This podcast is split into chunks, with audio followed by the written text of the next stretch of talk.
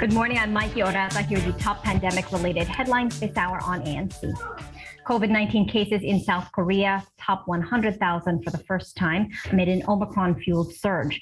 The Korea Disease Control and Prevention Agency said although infections are soaring to unprecedented levels, deaths have remained relatively low in the highly vaccinated country. Authorities announced on Friday that businesses can now extend their operating hours until 10 p.m. However, other COVID measures will remain in place at least until March 13th, days after the March 9th presidential election.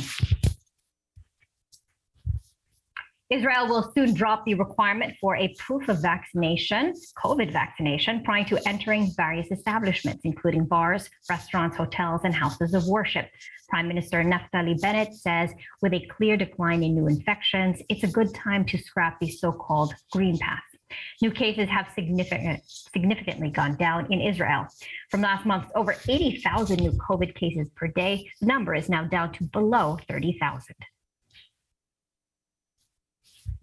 The quarantine period for COVID exposed individuals can now be shortened in areas with high caseloads.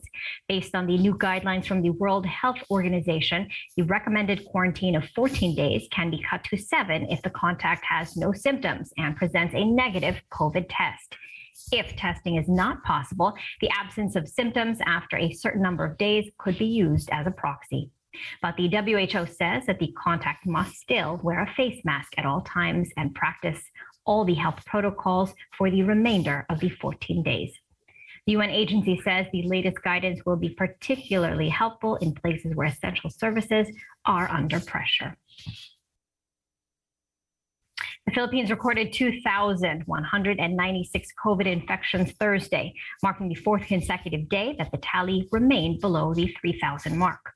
The health department also recorded 107 additional deaths and over 4,000 more recoveries. Active cases have fallen further to 66,000.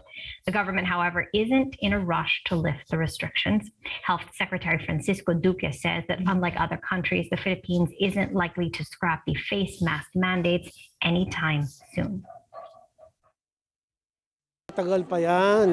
Pag-uusapan pa yan ng IATF at pakikinggan natin ang mga experts natin, ang Technical Advisory Group of Experts, kung kailan ba ang ah, ah, panahon para tanggalin ang mask. Pero tingin ko we have to do it gradually. Kung sakasakaling gagawin niya, hindi basta na lang tatapon mo na lang yung mask mo. Meron pa rin mga risk-based ah, mask use later on.